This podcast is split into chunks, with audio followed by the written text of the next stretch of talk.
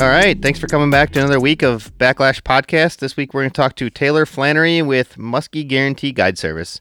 And he's fishing out of northern Wisconsin. Been a little heavy, I think, maybe on northern Wisconsin guides, but a lot of what they talk about, you know, pertains to pretty much everywhere muskies are, are swimming. Once again, I have my co host Brad Hoppy with Muskie Mayhem Tackle. Brad, it's honestly really hard to believe that this weekend is going to be Labor Day weekend. It's like, I mean, this muskie season is probably flying by faster than anyone that I can remember. Uh, absolutely, I would agree with that one hundred percent. I I don't know what happened, Jeff. Uh, I guess when you're busy and you're running around doing what you do, it just flies by. I know I learned that uh, from my parents when I was a young kid, and I'm like, yeah, right. Well, man, were they right? it's crazy.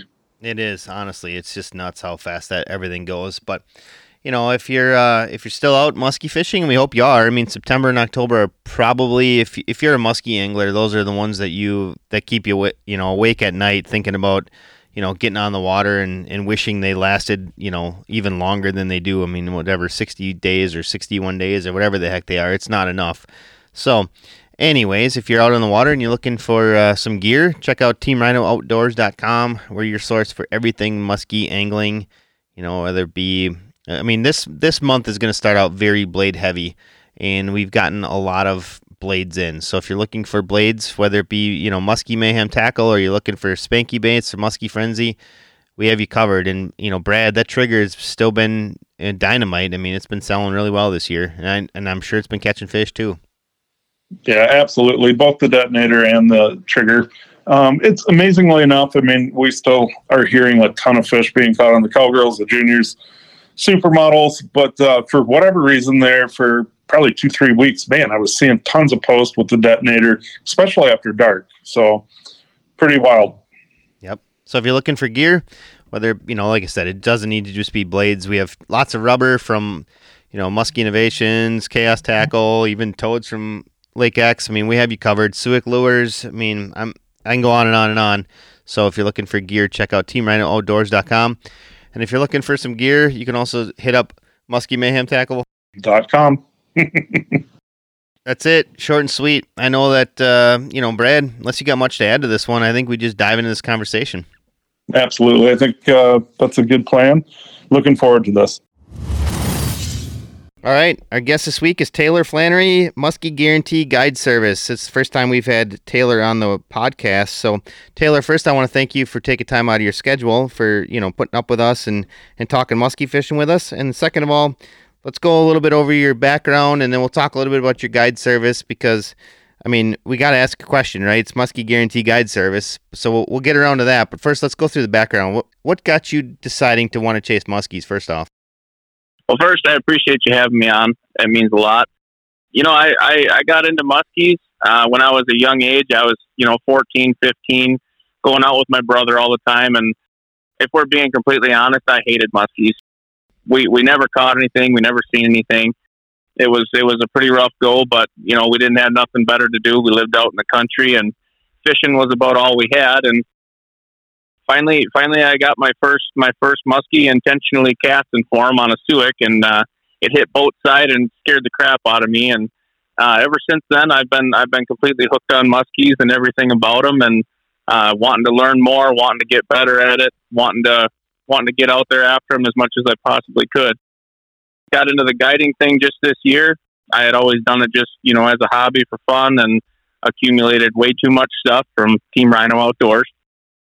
I had a couple of friends that you know they ask me all the time, well, hey, why why do you chase these muskies all the time? You know, you go out there and you cast your butt off for four or five hours, and you know to to catch one, two, three fish. And I said, well, why don't you come with me and see what it's like? You know, you can't knock it till you try it, and you get them out in the boat with you, and they end up getting into a fish on their on their first trip out, and they're excited. They got a smile on their face, and their their legs are shaking, their hands are shaking. You can just see the fire in their eyes, and and then they realize exactly exactly why we're out there and why we're chasing these toothy critters. And it's a good feeling to to be a part of that with them, and it's something that I enjoy, and I enjoy taking kids out and getting new kids into the outdoors, and something that I wanted to do and I wanted to succeed at. So I just took the plunge and got into it.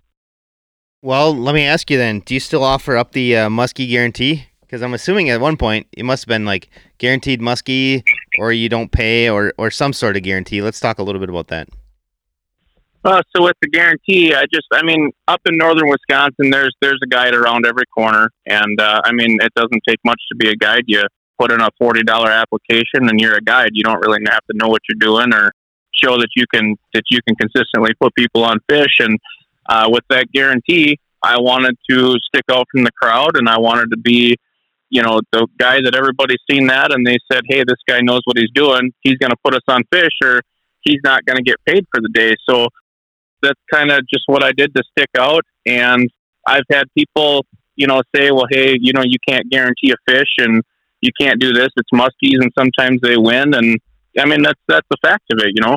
Uh, sometimes the fish do win and we can't do nothing about it, but you know that I'm going to bust my butt and I'm going to work as hard as I can to give you a good experience and put fish in the net for you. We've had three trips this entire season that, that we haven't put a fish in the net. So we're blessed here in northern Wisconsin to have multiple lakes where we can we can jump bodies of water, we can try different things, we can fish different structure, uh, clear water, stained water, whatever it may be. And you know, if you work hard enough and you put in the time, you're going to get on some fish. So um, that's something that I wasn't really worried about doing. And I have had people say, well, you know, it's it's about the experience and your knowledge, and don't give it away for free. Which I understand that completely, but on the flip side of things, you know, people want to get out, they want to have a good time, they they want to enjoy themselves, and I try to try to get clients, you know, to kind of specialize their trip to what they want. If they want bigger fish or you know numbers of fish or whatnot, I, I try to do that too. But in the end, you know, you got you got people on the water with you, and they're enjoying themselves and they're having a good time. And a lot of times, even if you don't put a fish in the net, they're still happy and they're still more than willing to you know give you what they think you know you're worth kind of thing. So that's been nice too. I think people hire guides for so many different reasons right? And i think uh, a lot of times guides will end up making wrong decisions based upon what they think that that client wants so one of the first things i would always do when i'm guiding is is i ask them why they hired me and i think you you it's interesting you'll find a lot of different reasons right some guys just want to learn spots some guys want to catch a giant fish. Some guys want to catch a bunch of fish. Some guys want to learn new new techniques. Some guys might be interested in buying a boat similar to mine, whatever it might be. But you know, if you can meet their expectations and you know what their expectations are before you go into that trip, you definitely are advanced in trying to make that trip, their dream trip, come true. Really. Yeah, and I agree with that 110%.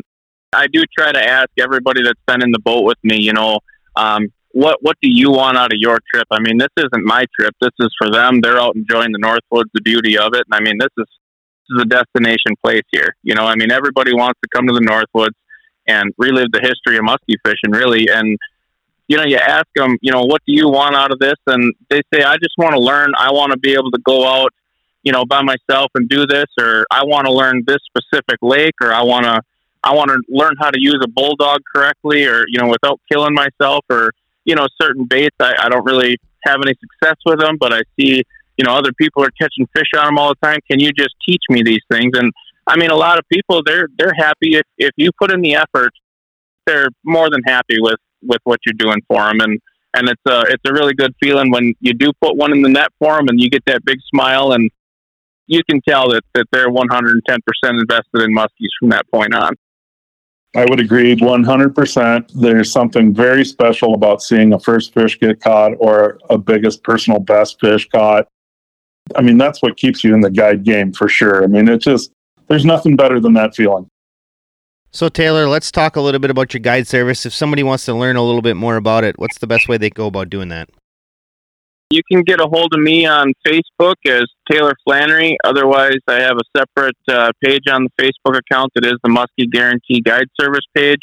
Um, and then I also have a website as well, which I don't get on that as much as I should, but that is www.muskieguaranteeguideservice.com. And you can check that out. And then uh, you can shoot me a text message, give me a call. Uh, my cell phone is 715 490 5088 and uh, I'll answer any questions you have, or we'll see if we can work something out. So Taylor, let's talk about one thing. So you you know you were talking about the beauty of the Northwoods, and quite honestly, that's why I like Northern Wisconsin so much. Uh, you know, it kind of still gets that bad rap about not having big fish, but I seriously think that's coming back. What are you seeing on the water this year? So actually, this year on the water, I've seen more big fish this year than I have in years past, and I don't know if it's because of the cooler water temps that we've had for most of the year. I mean, we had one week where it, you know, hit like 78, 79 degrees where it was kind of pushing it. But for the most part, it's been that low 70s to 76, and that might have kept those fish, you know, those bigger fish on the weed lines and on the structure longer where they were easier to access. Um, but also, I mean, you got you got a lot of guys out there. There's more education, you know, on handling fish and how to keep them alive and keeping them out of the water and you know, not putting them on bump boards if they're a 30 incher because, you know, you don't want them flopping all over the deck of the boat. I mean, you can kind of get a rough estimate of what your fish is, but people are taking care of the fish. And I mean, obviously those fish are, are coming up through the system and you're starting to see, see the results of that. So that's, that's really good to see. All right, so Taylor, you know you're talking about catching, you're seeing some big fish. Let's talk a little bit about how your season started, how maybe how the summer went. I mean, it sounds like you've been putting fish in the boat almost every trip. You want you want to kind of just give a recap of like what's been going on in the water, what's been catching fish, maybe in the last month or so. Maybe we don't have to go back to the beginning, but uh, you know what what's been putting fish in the boat. For the last month, I mean, it's it's been a rubber grind to be honest. It's bulldogs and it's medusas and they've been just absolutely on fire on that. Um, the Suicks are, are really a big one in my boat. I use a lot of jerk bait. I do use bucktails, you know, in certain situations you got the low light conditions or, you know, uh, if you have an overcast overcast day, um, they can be they can be great. But I mean, if you go out on any of our Northwoods waters and you see three other boats out there, odds are both them guys are out there in that boat and they're throwing bucktails. You know, I mean, it's a popular bait, but I tell you, you you start throwing a bulldog around, or you know, jerk bait, suicks, gliders, that kind of thing. You seem to get a lot more bites versus you know just follows and you know sightings of fish. But earlier in like July in that, we were really seeing a lot of fish um, off the deep break. They were still up on the structure, but they you know they were a cast length off, which a lot of guys are are scared to to go that cast length off the structure. It's comfortable to fish right around you know, a rock bar or weed edges or whatnot. But sometimes, you know, you go that extra cast length out and it can be, it can be deadly for you. With the rubber baits, I mean, a lot of guys, you see them, they're, they're just kind of slow pulling them and, you know, dragging them and keeping up their slack. But I like to really snap them things. You know, you get them going fast and it's almost, I mean, you really get that reaction strike out of these fish. I think that's been a, been a big key to what we've been doing in our boat. So I would agree with that, Taylor. You know, we, meaning Chase and I, and then as well as a few guide trips in, in between, have definitely been hopping a bunch of rubber around. One of the things that we've actually done, and this is because of Chase, um, the dying dog, which is not a bait that I was never, I, I just, it wasn't my deal, right? I didn't really care for it, but he's really changed my attitude on the dying dog. It's an incredible, incredible bait. So we've done well on that as well. We've caught some fish on blades, obviously, but uh, man, I'll tell you, we're just coming off like one of the toughest months I've had in fishing in a long time. I don't know what it was, but this month of August, it was a sunny and bright. The only time we got rain was after dark or early in the morning, and uh, basically no weather for the last 30 days. And I, I definitely think it just kind of put these fish in a funk. So things have changed a little bit now here in my neck of the woods. We're starting to see a, a little bit of a push to the shallow, typical fall transition. And um, I don't know. I think uh, the blade bite has really turned back on for me. So that's a good thing. Top water's starting to come on. And uh, I'm looking forward to the rest of the season. But I, I have to admit, August was one of the toughest months I've seen in a long, long time. Yeah, definitely. Um, we had we had a lot of times I mean, you get bright, sunny bluebird skies, which I mean, it makes you really happy when you wake up and you see that's the weather for the day. But a lot of the fish that we've been encountering, you know, they're they're off that structure and that the bulldogs and medusas, you know, that kind of thing. That allows you to get down just that little extra bit, um, and you know, get right in their faces and ripping that stuff across them. And then another thing that I mean, I tinker with baits all the time, but you know, you're putting extra weights on bucktails and getting them down, you know, an extra two feet or extra three feet in the water column. And a lot of times that can that can really get you bit a lot more often than you know you're running one to two feet underneath the surface with a blade. You're just not seeing the fish, but you get it down there a little bit, and sometimes that seems to seems to really be the ticket for them as well. Yeah, hands down, that that can be a really good way. Another way that I do it a lot is just slow rolling, so that that bait actually falls down off the break line, just really, really slow, creeping it. It's going to make its way down, and then it's almost coming vertical back up to the boat. So definitely uh, throwing some weights, and a lot of times putting the weight like up towards the front where it's uh, closer to the blades can really make a big difference too. And it'll make more noise in that bait a lot of times. It's kind of strange, but you add weight forward on on a blade bait, and a lot of times you'll get a lot more thump. So Taylor, let's talk. You you know you're talking rubber, and I think you mentioned bulldogs. Is like bulldog your rubber of choice? Because it seems like everybody's got a rubber bait that they like and they stick to, and and you know some guys flip back and forth. But it's you know is is a bulldog your your rubber of choice?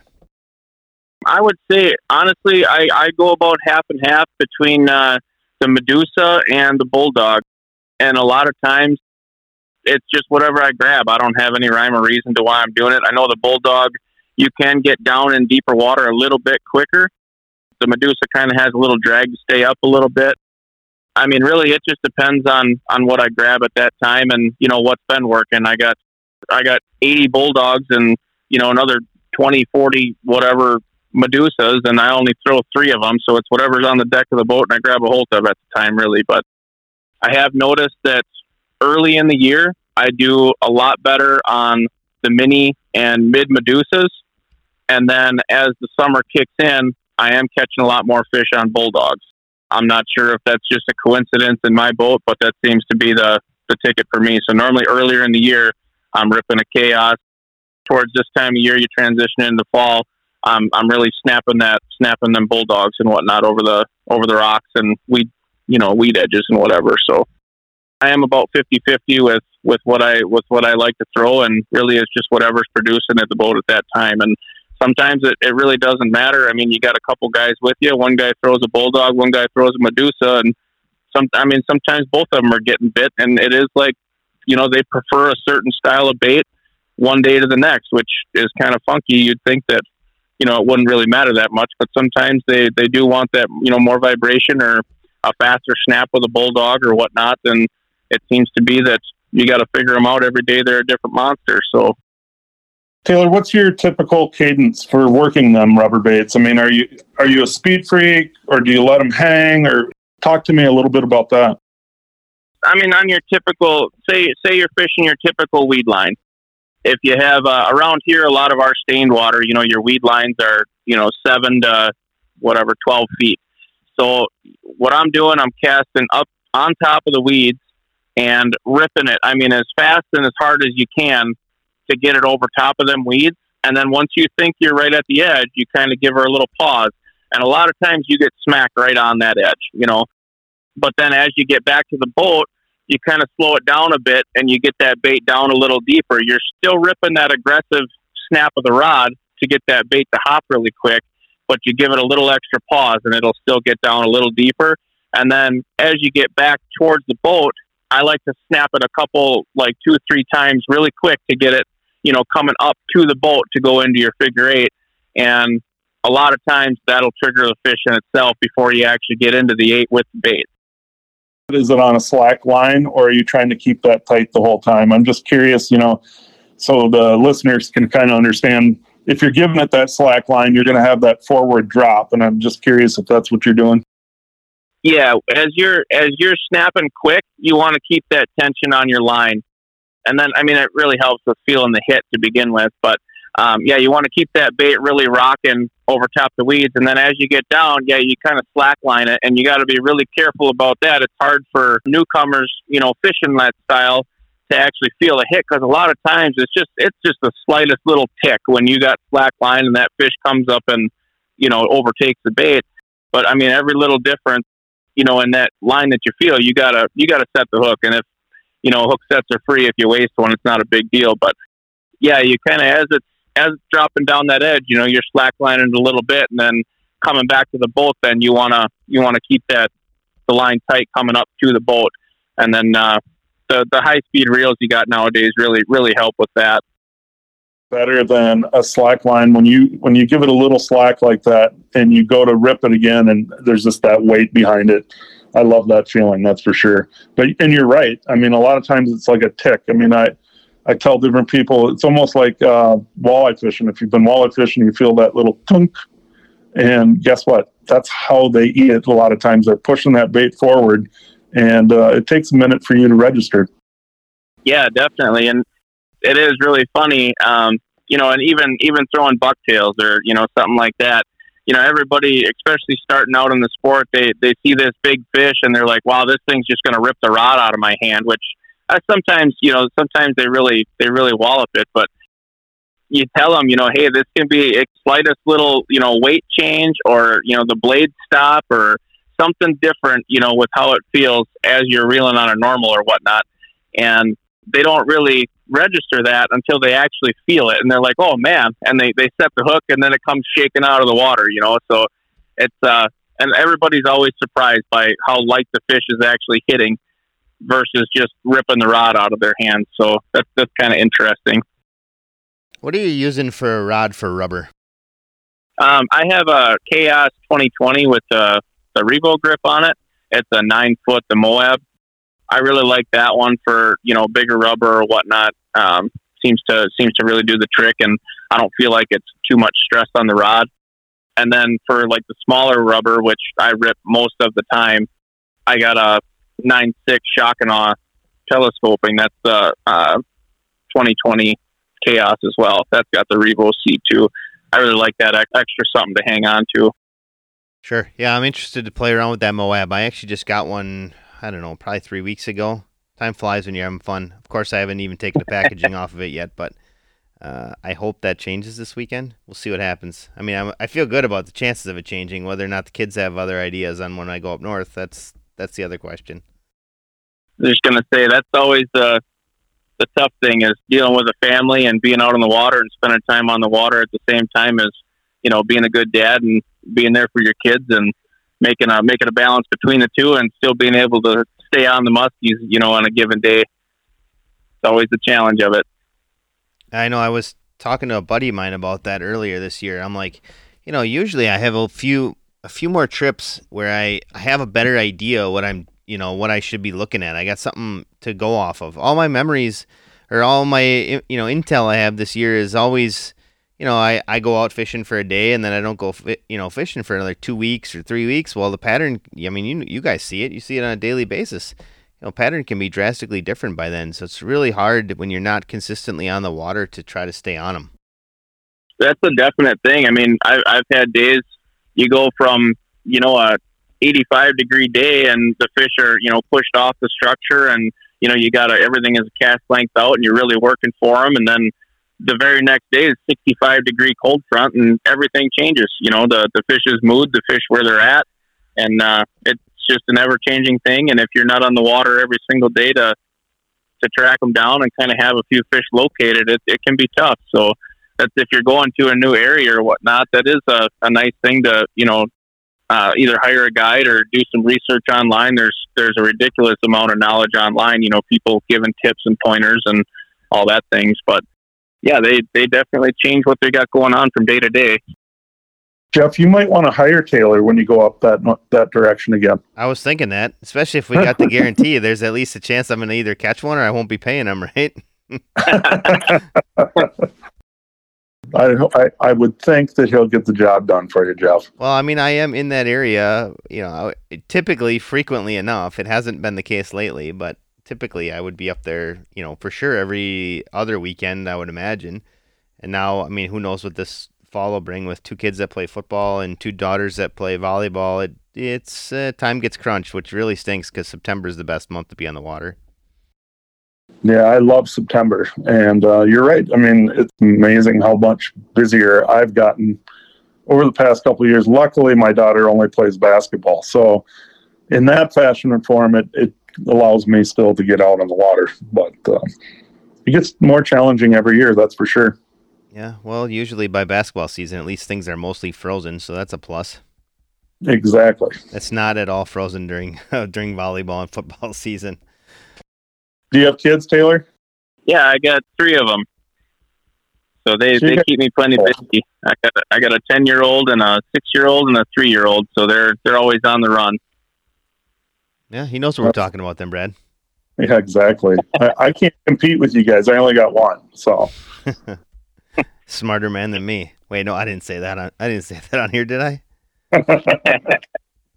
Uh, actually, Oh. my kids went back to school today, which is it. It kind of stinks because of the fact that, like, for me, when you know back to school, I need to be a responsible parent. I need to make sure that they go to bed at certain times. I need to make sure they get up at certain times.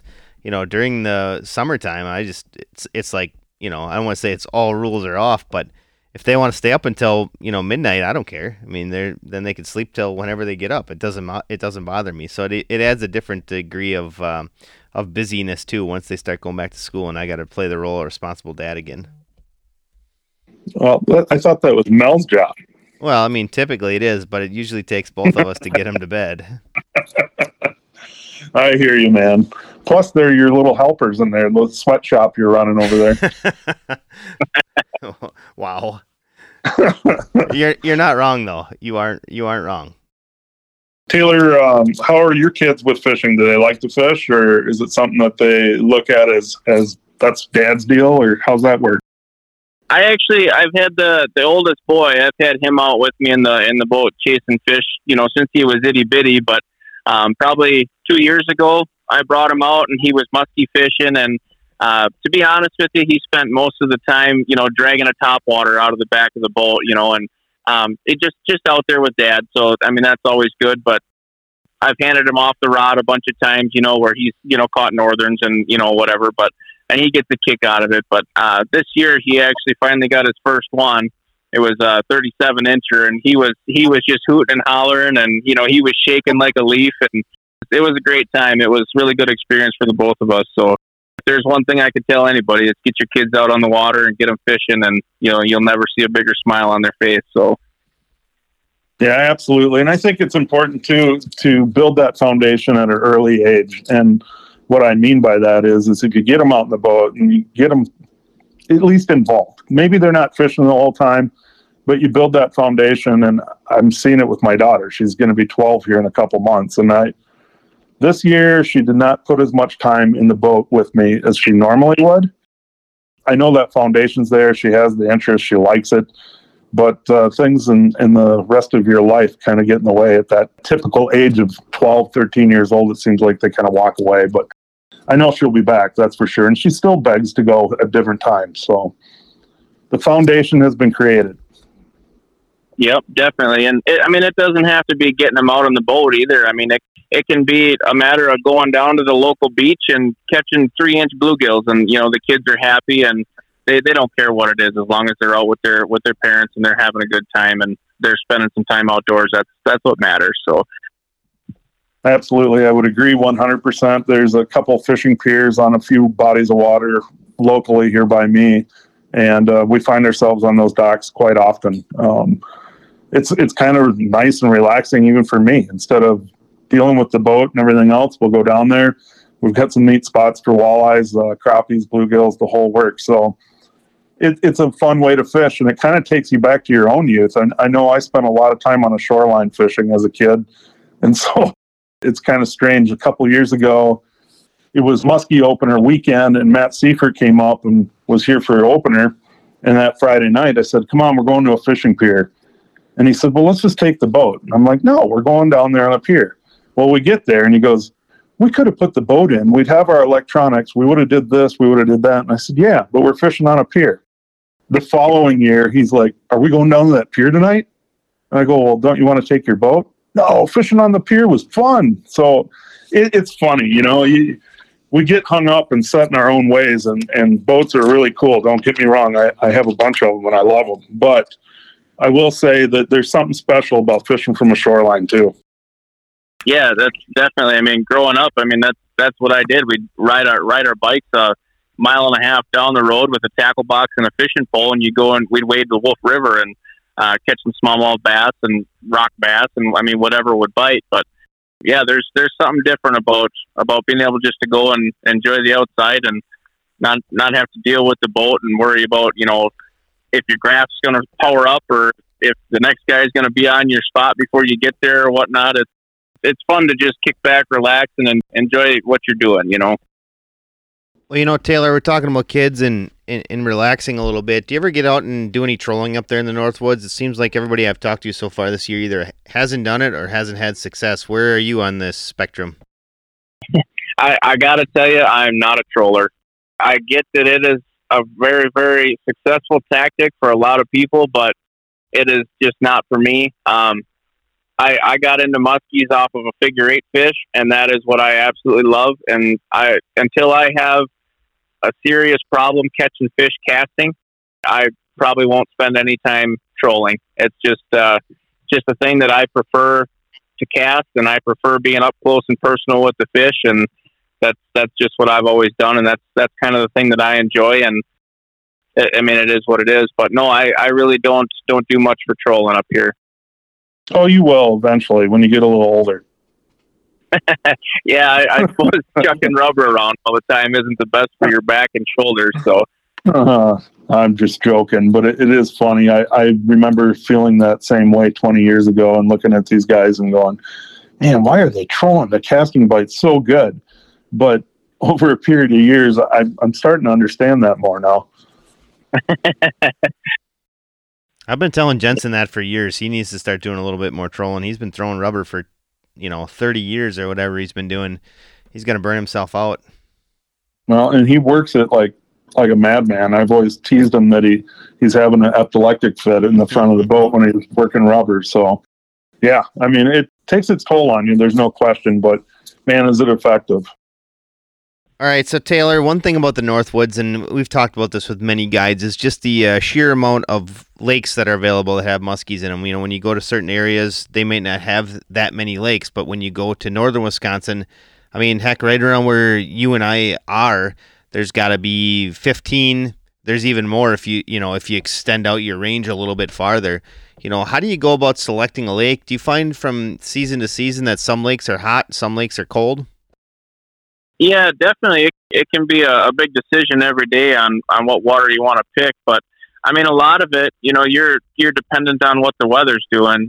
If I mean, if it's a bluebird sunny day with flat calm, I'm I'm not going to hit you know the the clear water or whatnot. I'm going to go to a little bit stained water, or if it's you know if it's overcast and it, there's a storm coming in, I'm going to go and hit a big fish water where I feel like I can I can get on a good one. And really, I mean, it's it's a lot. You know, you check out the Wisconsin DNR has, you know, their stocking sites. If you say if you're a brand new angler wanting to get into muskie fishing, wanting to find new lakes to go out and explore on, you get into the stocking database and you check out, you know, anything from what 2010 all the way up. You know, those stocking records kind of tell you, you know, what size fish should be in that system.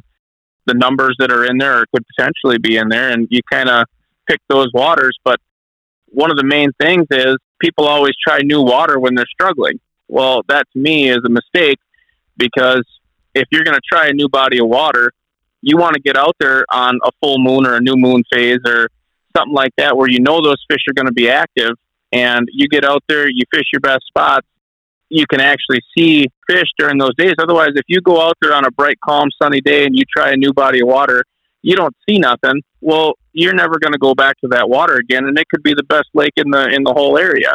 But because you went out there on the worst day possible, the fish weren't moving, and sometimes they don't always cooperate. But it's hard for a lot of people to kind of get out of their comfort zone and get off their you know local body that's 10 minutes away from their house and go and explore on these waters when you know hey it's a new moon and i'm definitely going to catch a fish tonight on this body of water that i know really well but that's actually the day that you should be going out and exploring, you know, one of these hundreds of lakes that are in our area. A lot of my decision is based on, for one, what the client wants out of their trip, whether they want numbers or they want to go after a big fish or a chance at a big fish, or what the weather's doing for that day, or if we have a front moving in, or what kind, even what time of year, or what the water temps are, and what kind of structures in that lake. I mean, if you have a shallow body of water and there's only weeds in there, you're looking at the weed edges and this and that. Where if you get warm water temps, you don't want to play around on that shallow water and you don't want to be, you know, messing around with that. Those fish aren't really as active. So then you're going to your deeper clear lakes, you know, and you get that, you know, 71, 73 degree water temp then in those bigger, you know, deeper clear waters, they really seem to turn on then. You hit it right on the head, Taylor. And that's the fact that uh, if you're going to go try a new spot on a particular body of water, if you're catching fish and seeing fish, they're active, go check those new spots or even a new body of water. You need to be out there working it when things are really happening, or you're not going to learn anything, you know. And and that's a tough decision, you know. A lot of times you're taking a risk there, but there's a lot of reward when it comes to risk at different points in time. So definitely something to think about. I think that was a good point. Yeah, and then I mean, so I run like Humminbird units, and they got the auto chart live. I use that a lot. I'll go out to a new body of water, and you get a base map, you know, from the LakeMaster chip, and there's nothing there.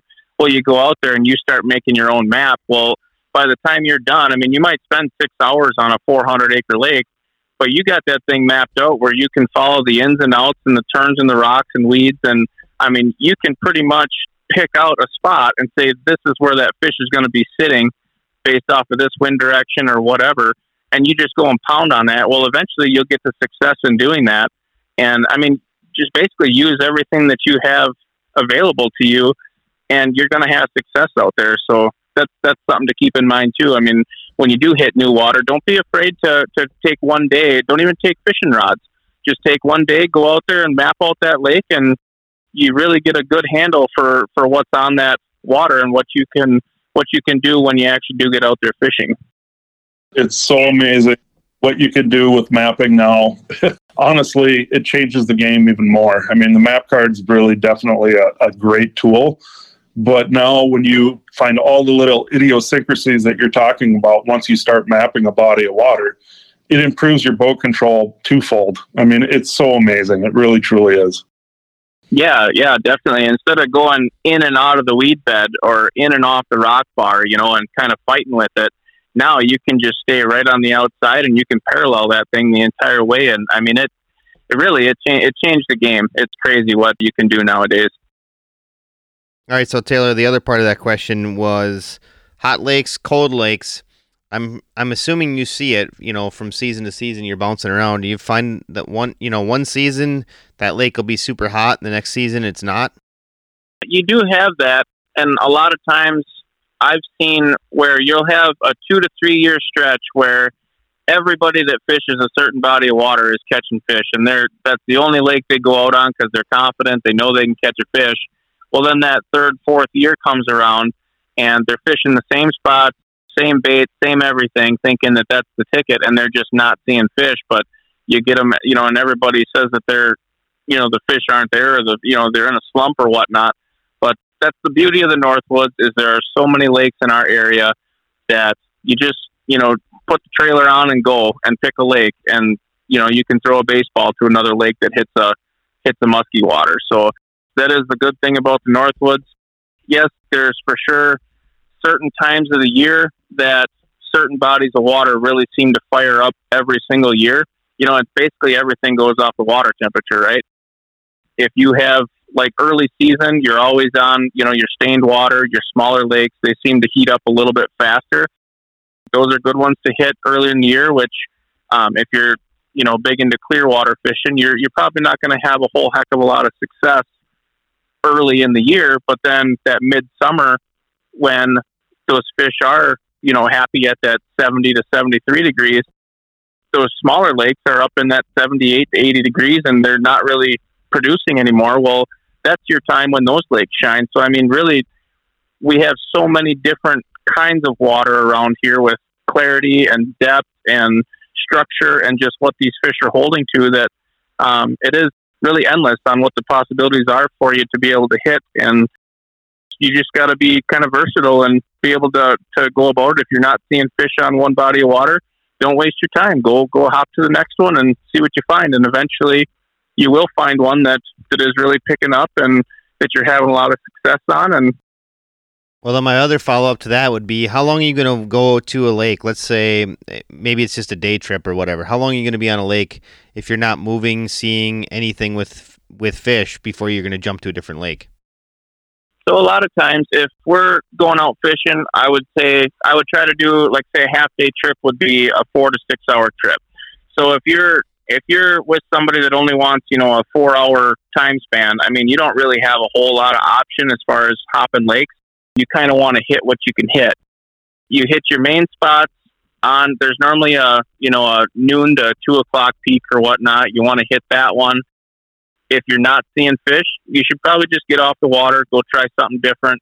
Um, maybe if, if you've been on a hot bite on weeds and it's just not panning out for you, maybe maybe jump to a body of water after you know two hours that's got a rock bite, you know, and you you go out and you hit some hit some main lake rock points and see what you can find, you know, in that instance. But you don't always want to stay in the same kind of I'm fishing weeds. This is where they are. This is what I'm going to do because sometimes the fish just change from I mean, it can be day to day, and got to be able to to want to move, I guess. And it takes ten minutes to throw the boat on the trailer and jump to a new lake and see what you can get. So, I mean, if you're if you're not seeing anything, and it's kind of a hard business decision there, you know. I mean, if you if you've been out and you've been having success on a certain body of water, you always want to hit that last light, and you're thinking that we'll get to the last light and we're going to pound one, right? Well, then what happens when it doesn't work out?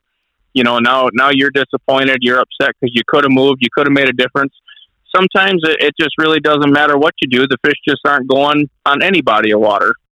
Kind of shows the client or some you know whatever that you are trying for them that you're trying to get them on a fish that you're not just stuck in your ways and going to do the one thing that you think has been working. So it, it is nice to to jump lakes and get a different different scenery and you know it kind of kind of keeps you focused too as well. If if you fish the same 400 acre lake, you're hitting kind of the same, you know, six spots or 10 spots or whatnot on that water where you kind of get, kind of get relaxed and which is a good thing at some point, but you do want to stay focused and you do want to be on your game. And if you jump water, well, now you're fishing whole new structure, a whole new ball game. So it kind of does revitalize the day. You know, you kind of get your energy back, you kind of get rocking again. So that in itself can help you succeed too.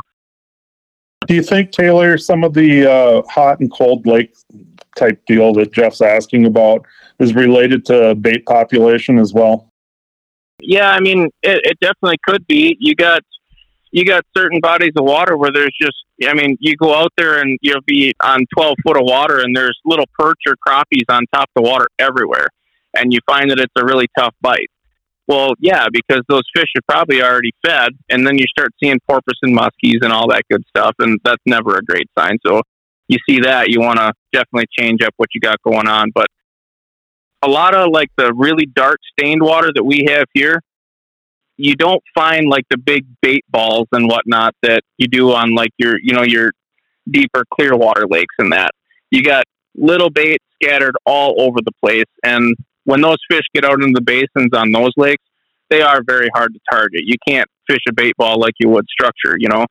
They're scattered all throughout the system and I mean really that's like, you know, a needle in a haystack kind of thing. Now you kind of bring up a, a, cool point there that I guess maybe I haven't thought about, and that's uh, the water clarity side to the whole bait concept. And and the reason I'm even asking this, and that it's been really interesting to me. Like Chase is up here for his second summer, he's dealing with tons and tons of shad, right? He's down in, in reservoirs throughout West Virginia and Ohio and such. He's like, well, these fish continue to eat no matter how much bait is out there. And I, I agree with him. But it seems like when some of our bodies of water in my local area where we're dealing with ultra clear water, we have tons and tons of bait. And it's like the fish are full. Every fish we catch, I mean, they're just crapping all over the boat, right? So I don't know. I mean, it's just something that I was thinking about, and I think uh, you might have brought something up that I would guess I kind of missed, and that is the water clarity side to the bait population. All right, Taylor. Well, before we let you go, let's talk a little bit about weekend outlook. So, if people are hitting the water this weekend in the Northwoods, where why don't you give a couple bait suggestions and maybe a couple uh, areas to target if you uh, are so inclined? Yeah, so we just had a cold front here this last weekend, and it really seemed like it moved a lot of fish onto rock structure.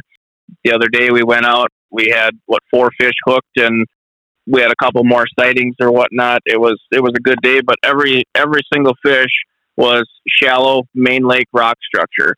The weed lines have been hot all year. It seems like there there wasn't really a you know any time when the fish were not on the weed. So basically, the fish right now are right where they should be for the time of year. You're starting to hit you know your five to eight foot rock bars are really good. Any any weed line you can follow parallel that weed edge, you're gonna you're gonna run across a fish. I'm a big one on like a nine ten inch Suick.